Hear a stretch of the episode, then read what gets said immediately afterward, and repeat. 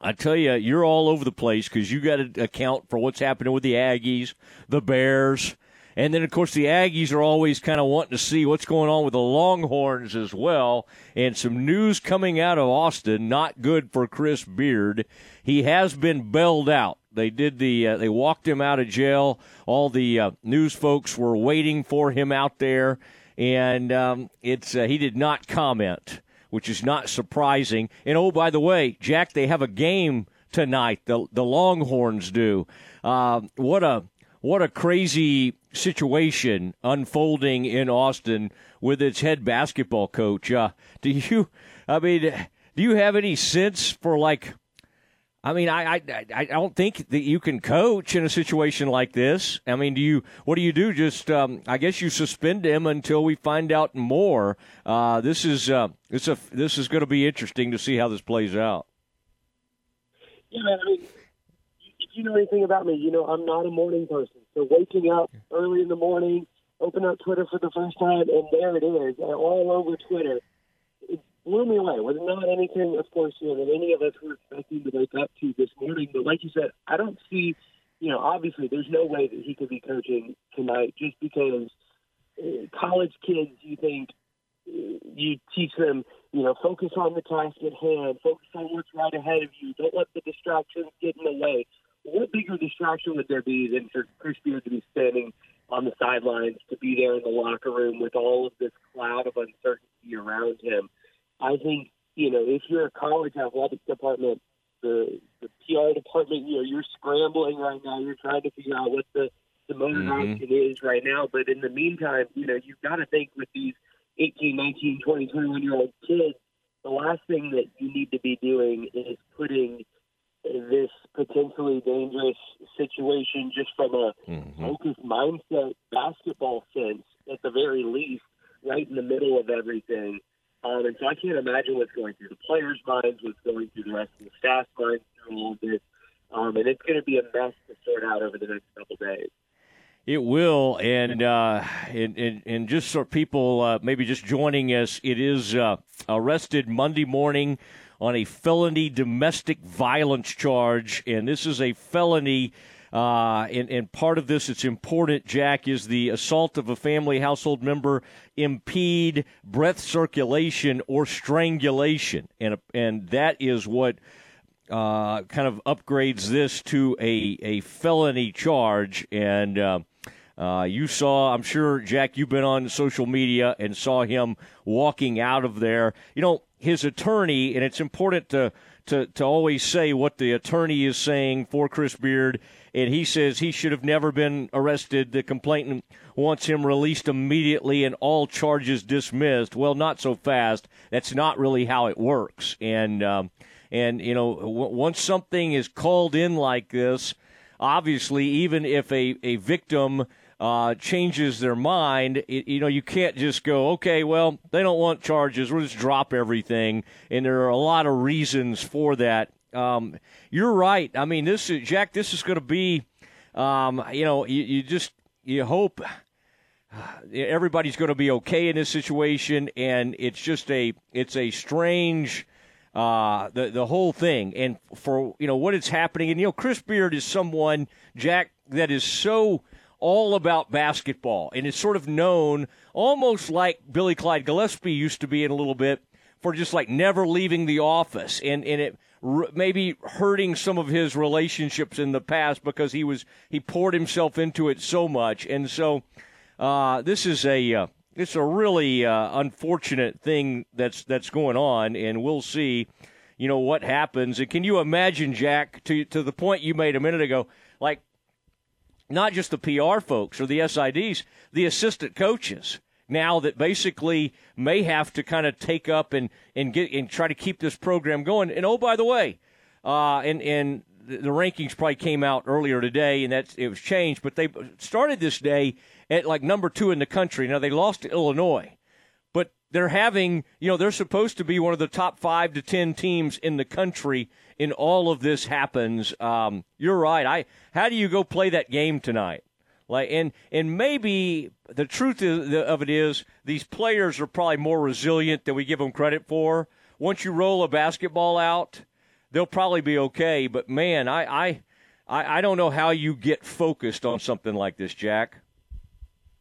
Well, exactly, and then like you said, kind of once the game gets going, I'm sure they'll settle into a rhythm, and the focus will be on basketball for a while. And uh, you know, the coaches they've got the game plan at this point. They know what they're doing coming in, into ice. But the question is, how does this affect everything moving forward? How does this affect locker room dynamics? How does this affect, um, you know, coaching and, and coaching moves you have to make if something happens? If this, you know, depending on how it all plays out, there's just so many unknowns at this point in time that when you look at the situation, you just have no idea not only how it will go, but how players and coaches and everyone will respond. And uh, mm-hmm. it's going to be an interesting story to follow as it all unfolds.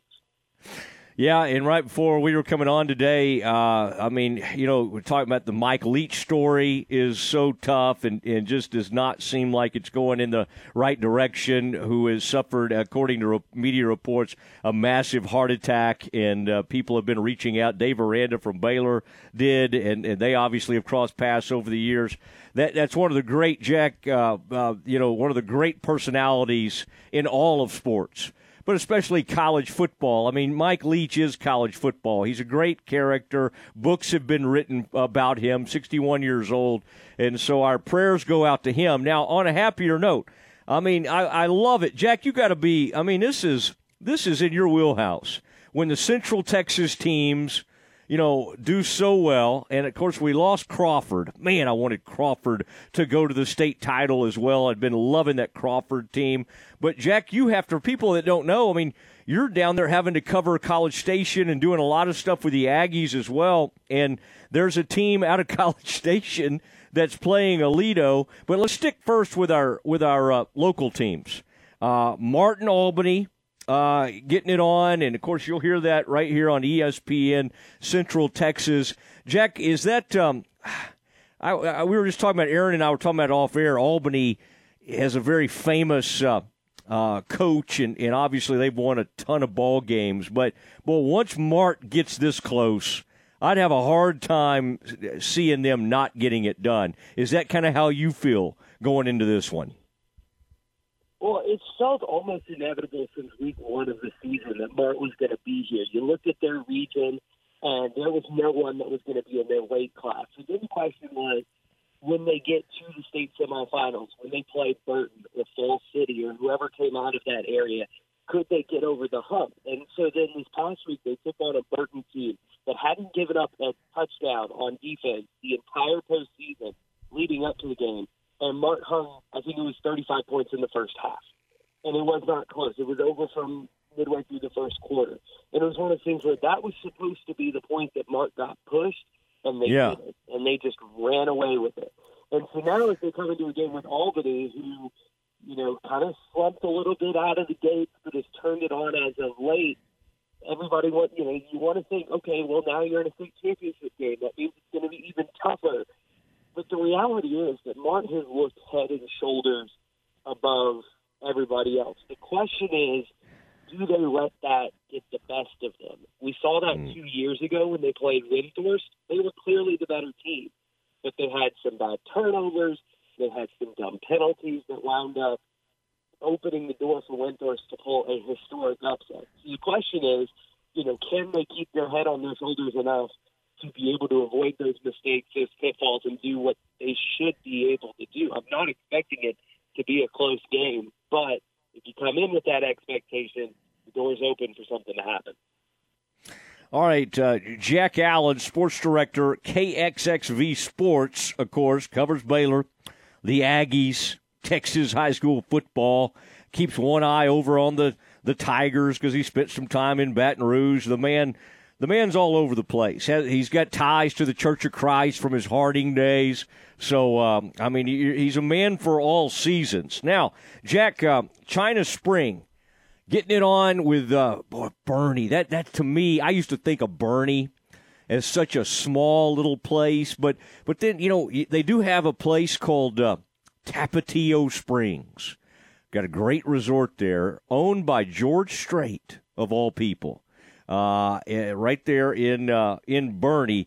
what do you as you kind of get ready for for for this matchup? I mean, I this McCollum. I mean, I've I've really admired and loved what China Spring has done because they just pass it from coach to coach to coach. But you know what? This Beatty, Coach Beatty. I mean, there's a there's each one of them brings a whole new kind of flavor and a new approach. Um, do you feel like China Spring has sort of gotten past the the toughest part? What do we what do we expect from this opponent? Well, Boerne, I mean, they're big. If you ask anybody that's covered them, they're big, they're strong, they're physical, they're going to run the ball, they're going to try to um, just run it down your throat and control the clock and control possession. And that was a bit like what Decatur did this past week against China Spring. Decatur had a running back who's got offers from like Oklahoma, a bunch of big Power Five schools, and their whole thing was they're going to run the ball, and it helped for them for their sake that there was so much fog this past Friday night. It was wild. You could not see across the field, and that really limited what China Spring was able to do offensively. They jumped out to a 21 nothing lead, then the fog rolled in, and then suddenly when they were not able to throw the ball deep like they like to, it kind of shrunk the field, and it made things a little more advantageous for Decatur, who was able to come back, make it a six-point game. Things got interesting right, but China Spring was able to pull it out. I think Boerne's going to try to do a lot of what Decatur did there in the second half, which could be a tough matchup for China Spring. But I think China Spring has so many great athletes all over the field at the skill positions, especially. You touched on Cash McCollum. He's one of the finalists for Mr. Texas football. Crazy that it sounds like China Spring could have two Mr. Texas football finalists back to back years. Last year, Major Bowden won it. This year, Cash is one of the finalists. And they've got a mm. running back in Kyle Barton who lights up the scoreboard. They've got good receivers like X Line, Trey Hafford. Trey Hafford had an incredible game this past week. And when you start looking at the names of guys who not only are just great athletes, but they've been there, they've played at AT&T Stadium, they've won a game, they know what it takes. I think China Spring has the edge, but matchup-wise, it's going to be the question is whether they can create enough chaos in the middle to slow down Boerne and get those playmakers the ball enough time to start to maybe try to run up the score. All right, and then uh, wanted to Jack Allen joining us on the Matt Mosley Show, ESPN Central Texas, well, Channel 25 zone, and uh, he's uh, he's all over the, the map here. He can uh, he covers a lot of different teams. Um, Abbott, though, I mean, I, I, do think we all have a, a place for the smaller schools, and boy, Abbott has become such a powerhouse in our midst the home of Willie Nelson. I mean, it used to be home to the turkey shop. Used to spend a lot of time there, uh, you know, and, coming from Kaufman to Waco, uh, and I would stop for I'd stop at the turkey shop. But Abbott, I love these scores. The uh, previous game here, and they, Abbott's been kind of waiting, but they, that Irion County game, what eighty-eight to sixty, I believe that one was. I was just glad they got to play a few games where they didn't like you know, do the mercy rule, and they got to they got to finish some of these things out. What do you think about um, Abbott's chances as they uh, as they prepare for a, a, state title game? Well, Matt, you, you mentioned it there. Abbott's only played two games that went all four quarters this year. Wow! They, they mercy ruled every other opponent uh, before the second to last round that they played. They went four quarters against Gordon, and then they went four quarters against Marion County. And they do it by being physical, running the ball, and playing defense. Which I don't know how much six man football you've watched, or you know, people who listen watch. Playing defense in six man football is very difficult. There's just not enough bodies to go around to cover the whole field. Teams will spread you out, run all over. But Abbott went through a stretch of like a month and a half where they didn't allow a score in six man football. They allowed, I think it was like seven points over a month and a half. And so it's wild to see not only the way that they've won, but the way they've dominated. They went up against an Irion County team that was um, that was a little bit bigger than them in, in terms of like height, and so they would throw the ball over Abbott, and Abbott struggled a little bit to defend against that. That's kind of how Irion County ran up 60 points on them. Otherwise, offensively, Abbott had no problems. Defensively, they were shutting them down in the middle. Um, I'm actually, I don't know how I've managed this, but I've actually managed to see Westbrook play a game this year. He played against Jonesboro in the middle of the season on a third random Thursday night out there. Um, watching Westbrook play, they play a little bit more of the same kind of style that Abbott does, but I think Abbott's a little bit quicker, a little bit stronger. I think they should be the favorites in this one, and hopefully can bring uh, title home. It's funny, I was talking to Coach Crawford out there, and they won a title back in 2015, but that was before six-man games were played at AT&T Stadium. So this is going to be his first time in wow. you know, all of his years coaching to be able to coach at AT&T Stadium, and he was just giddy talking to him after that Irion County game about the chance to be able to do that. All right, and of course, uh, College Station making it back-to-back trips to the uh, to the state championship and going to play Aledo. Um, man, that was uh, you talk about uh, Aledo coming back down 14-3 at halftime against Longview. I think some people felt like that was for the state title, uh, but that may not be giving College Station enough credit. I feel like Aledo, if I remember reading some of your Twitter, maybe Aledo owes College Station something from maybe back in 2017. Um, do you and I, I, happen to know the uh, the, the Aledo quarterback Hauss Hejny's family. What a what a dual sport athlete he is as a junior. We got some great ones in Central Texas. Well, that's one who can throw it, runs some kind of crazy, runs a 10 600 extremely fast and has a really good arm, has a really live arm. Is this? I mean, is this is this in your mind? And I, you probably even know who's favored already in this one. I would think they have Aledo favored, but I could be wrong. Yeah, Aledo is going to be the favorite coming into this. You touched on it a little bit. 2017, this was the state title game. Conversation came in as underdogs and managed to pull a huge upset by beating Aledo, and so it's cool to see now five years later that kind of rematch coming up in similar circumstances. College Station was left for dead pretty early in the season. They had a bad loss to Lovejoy, and they lost their star running back Marquise Collins for the season. Uh, and things just looked like they were heading downhill under new head coach Jody Pryor. They lost a game in the middle of district play against Georgetown, and it was sort of like, okay, they're good, but they're not going to be back at state. Well, somewhere around. It was like the second quarter of their game against A&M Consolidated. They were down three touchdowns, came back, won that game, got a share of the district crown, and then have just motored through the postseason. They had an incredible finish against Smithson Valley where they made seven straight stops inside the 10 as time expired to win the game and seal the deal to make it to last week, or to this past Friday night, or Saturday night, I guess it was. And then they blew the doors off a good Veterans Memorial season. So College Station is peaking at the right time. They have a lot of youth um, in terms of their quarterback. Their running back is just a sophomore, scored a few touchdowns uh, Saturday night, and so they're a team that's hot, that's peaking at the right time, and their defense has really been the thing that's led the way, forcing turnovers, making big plays in key moments. And so when you go against a tough team like Aledo, that's what you need is the playmakers on defense who can make that play to flip the momentum, to flip the game.